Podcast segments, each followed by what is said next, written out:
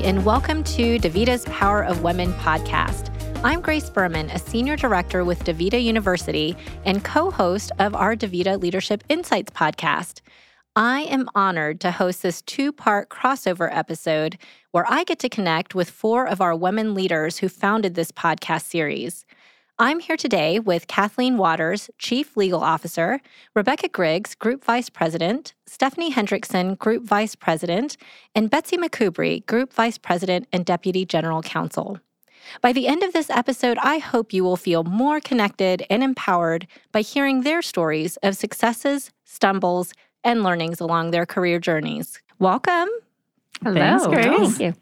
Well, uh, what a treat to uh, be here with the four of you today. I'd love to begin with hearing about your inspiration to start this podcast series. So uh, let's start with Kathleen. I've heard you have been the mastermind, and so I'd love to hear from your perspective if that's A, true, or B, what the real story might be. I was going to say, you're going to learn a lot now, Grace, because one, it's not true, and two, I actually don't ask, answer the questions that are asked of me, so I'm going to just pivot slightly, because I think it was, what was the inspiration to like lean into women in the village here?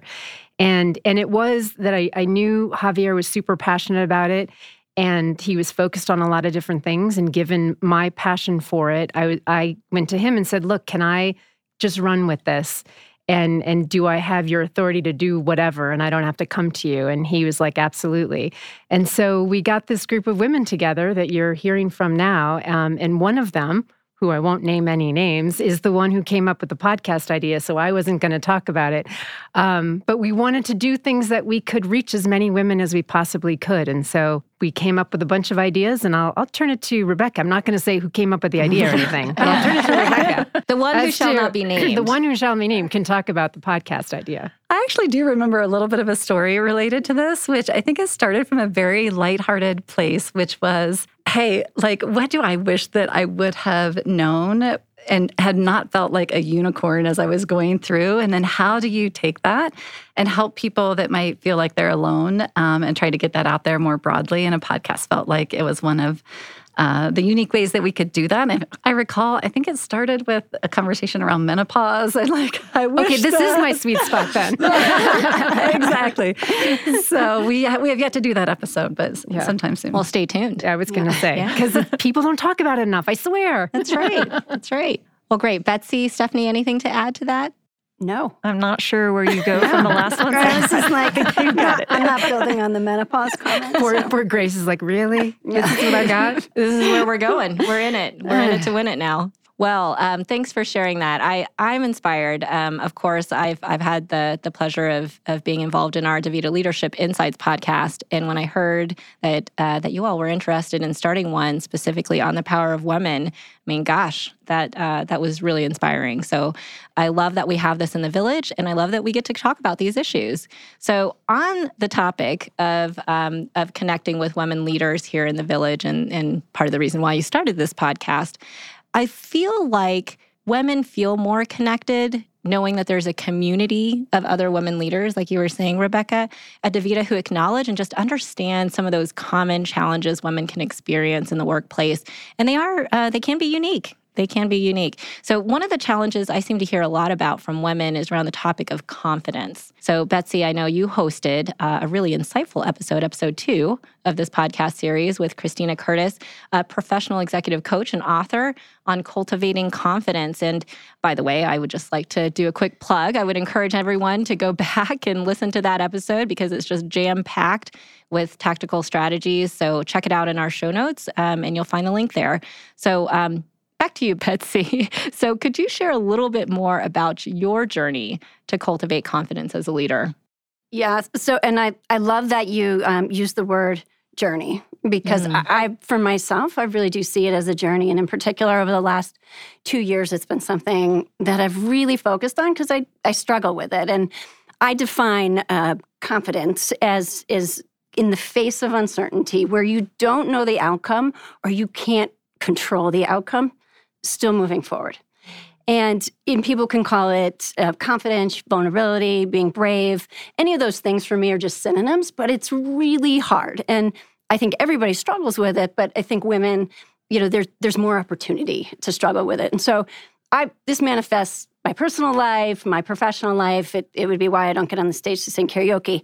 But I'm I'm going to focus more on sort of here at at DaVita and in my professional life, you know, a couple of ways it manifests for me and where I've been really working hard to work through that would be in meetings where I'll, I'll be invited to a meeting um, and there may be a power differential and I'll lose my voice in the meeting. And um, I know I have every right to be in this meeting. I know the topic. There's a reason I'm invited to this meeting. And yet the little voices in my head are are doing some self-protective things. They're like, right, don't don't say something stupid.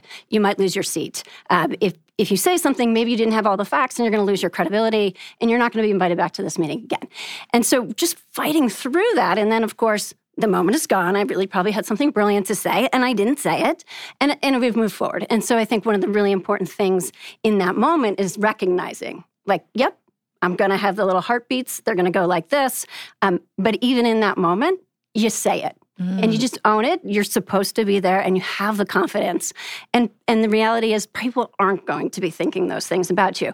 And even if you fail, you're going to survive, and you just need to work through it. And so I put a sticky on my computer screen that says, do hard things. I challenge myself one time a week to make sure I'm working through that. And so lots of other examples from difficult conversations with teammates, your peers, your manager, or your reports, but just working through it and challenging yourself because it really does make your experiences better. It makes their experiences better uh, as well. And then my one shout out to women in terms of helping each other in this space is regardless of whether you're in a meeting room or on a WebEx, you know, even if it's a homeroom, encourage others. So even if it's in a WebEx chat, it could be your peer. It doesn't matter to say, hey, I know you have something nice good to say on this topic. And just encourage them. And then if somebody has the nerve to say something, by all means, if you're a manager, applaud it and say, you know, I know this might have been difficult for you to have this conversation with me, and I want to keep this dialogue going, and just really encourage them um, because so many of us do struggle with this. And so again, recognize it, fight through it, remind yourself you're going to be okay, and then just really work to encourage others to take on that challenge as well.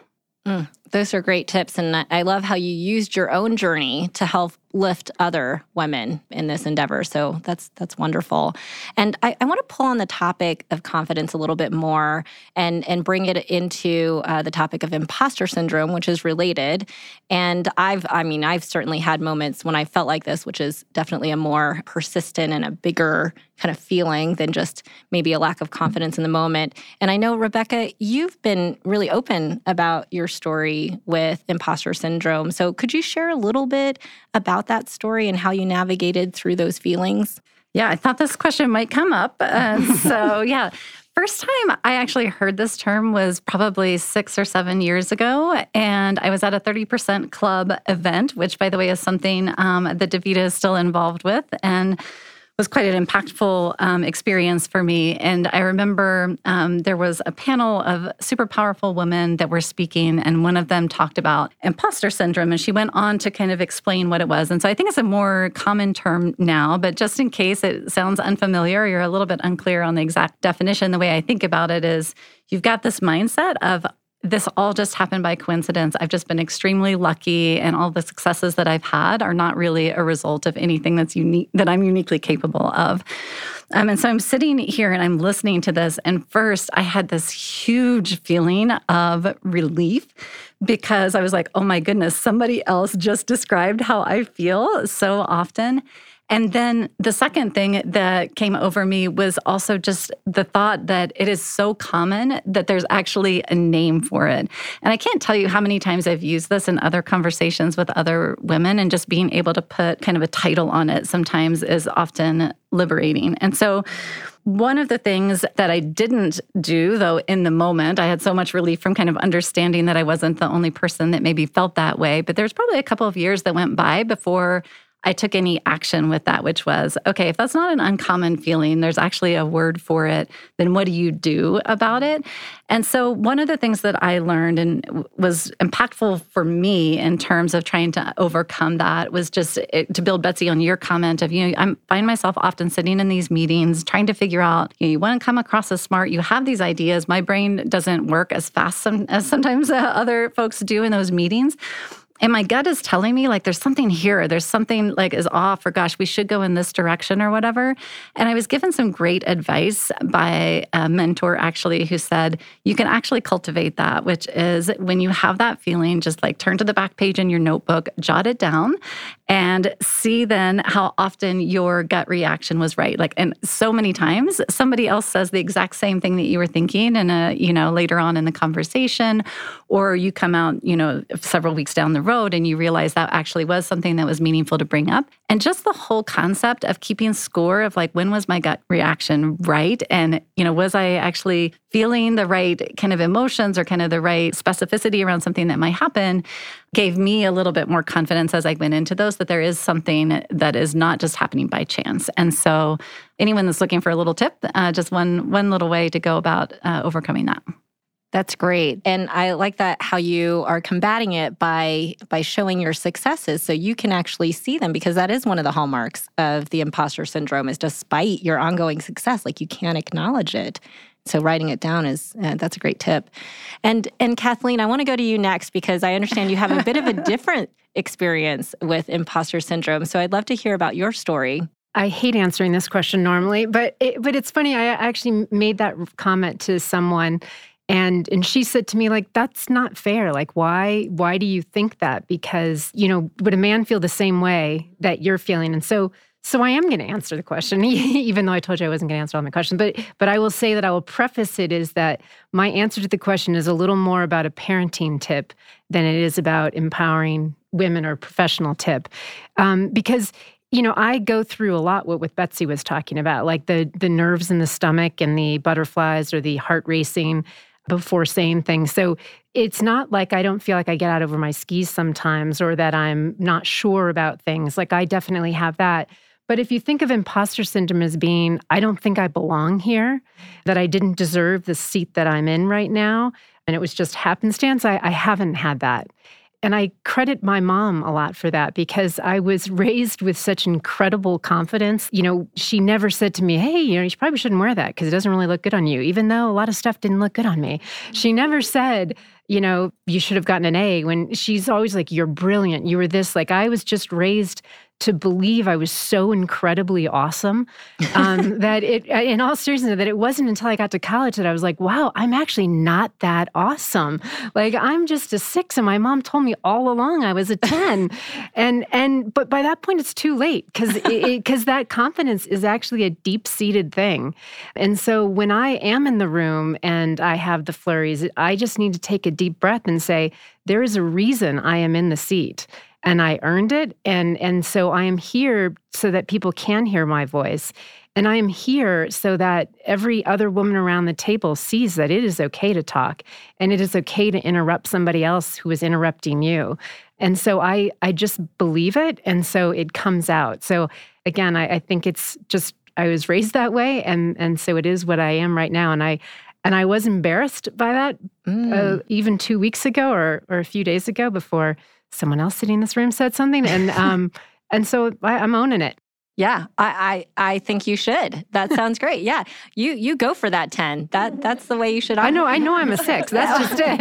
I have the confidence of a ten, but I'm a solid six. Well, what I heard was a, a couple things that stood out to me about that story was just one is if you have daughters, if you're raising daughters, that that is so powerful. Look, think about the influence that you have. If you can um, build up their confidence, help them feel like they belong in whatever settings, and help them feel confident. Um, Um, through through uh, through their childhood, through adulthood, and it lasts. Um, so I love that. And then the second piece of it is too, I appreciate that you did talk about that, that you don't, let's say, suffer from imposter syndrome or haven't really felt the deep uh, feelings that come with imposter syndrome, because I think that's another thing that women face is almost this different expectation of needing to be even more humble, you know, even less confident, because if you're too confident, then there's this bar that just a different bar, I think. Yep. And that's exactly the feedback I got when I was like, oh, I don't want to have to answer this question ever again. Mm. Um, yeah. Yeah. Well, thank you. Thank you for answering. Well, let's pivot uh, a little bit here on the topic to the topic of leadership. Um, I, I personally, I did not have exposure to a lot of women leaders early in my career.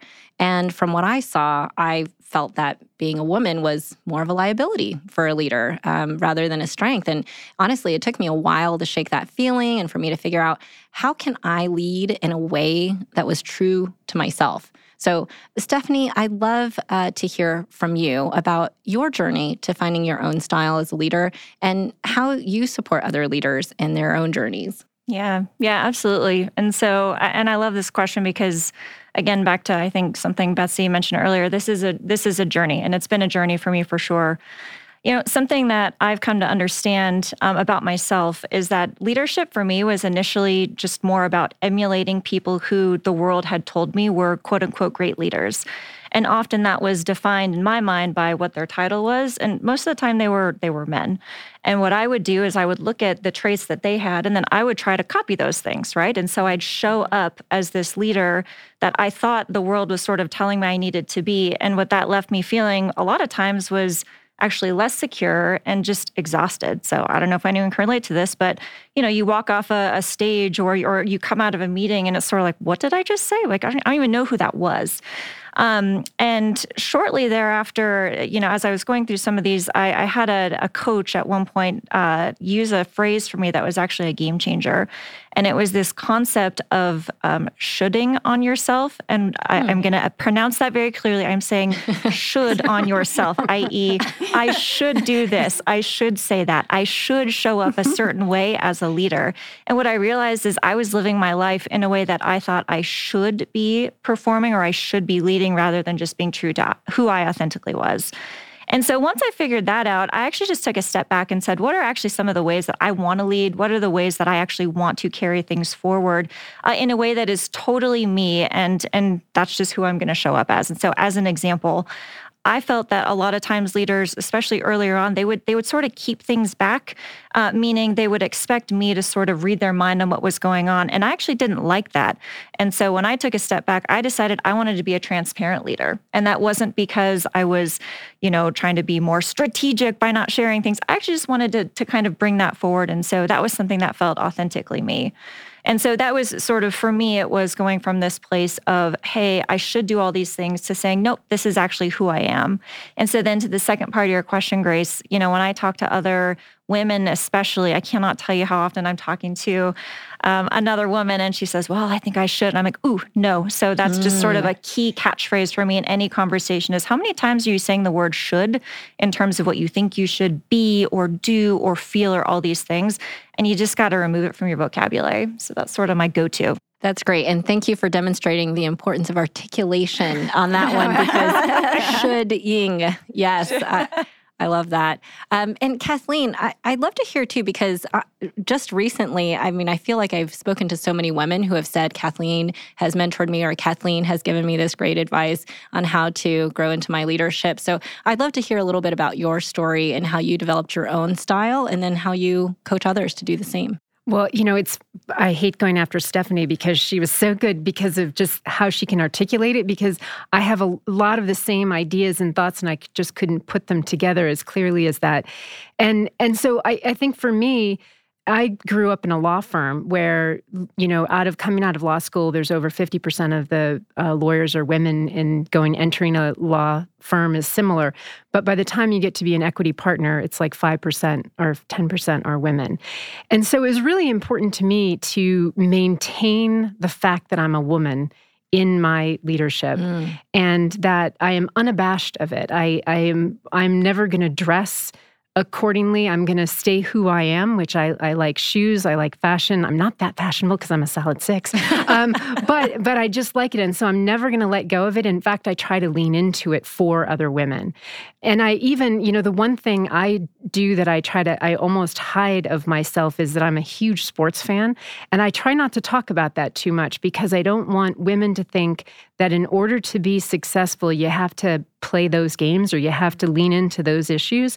So I, for me, it is really important as a leader, woman leader, to stay a woman and to you know, find those paths. And so I make sure if there's conversations about sports at the table that I bring in something else. And so then, you know, the second part is like, how do you distill that down? And and I do think that the most important thing, which is what Stephanie said, is you have to be yourself, because you're never going to be effective if you are trying to pretend to be someone else.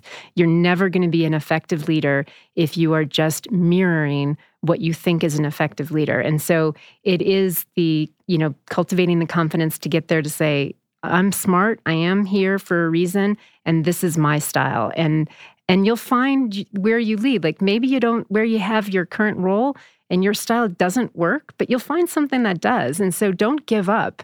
If you think it's not working, your style isn't working, don't give up. Just find the place that it is, mm. that it does. Yeah, the message on authenticity, and if you if you've changed yourself so much that you don't recognize yourself and you're not really proud of that person, then yes, that's definitely a sign, it seems, uh, to go the other direction. This concludes part one, Navigating Challenges, of our two-part episode on connecting with women leaders. Stay tuned for part two, where we continue our conversation and dive into the important topic of balancing career and family. Thanks to our listeners for tuning in to DaVita's Power of Women podcast. I hope you feel as connected and empowered as I do right now. Please remember to hit that subscribe button on this podcast series so you don't miss any episodes. Also, we'd love to hear your feedback, so please click on the survey link in the show notes and give us your thoughts and suggestions. This is Grace Berman, thanking you for leading with your hearts and understanding the power of DaVita women.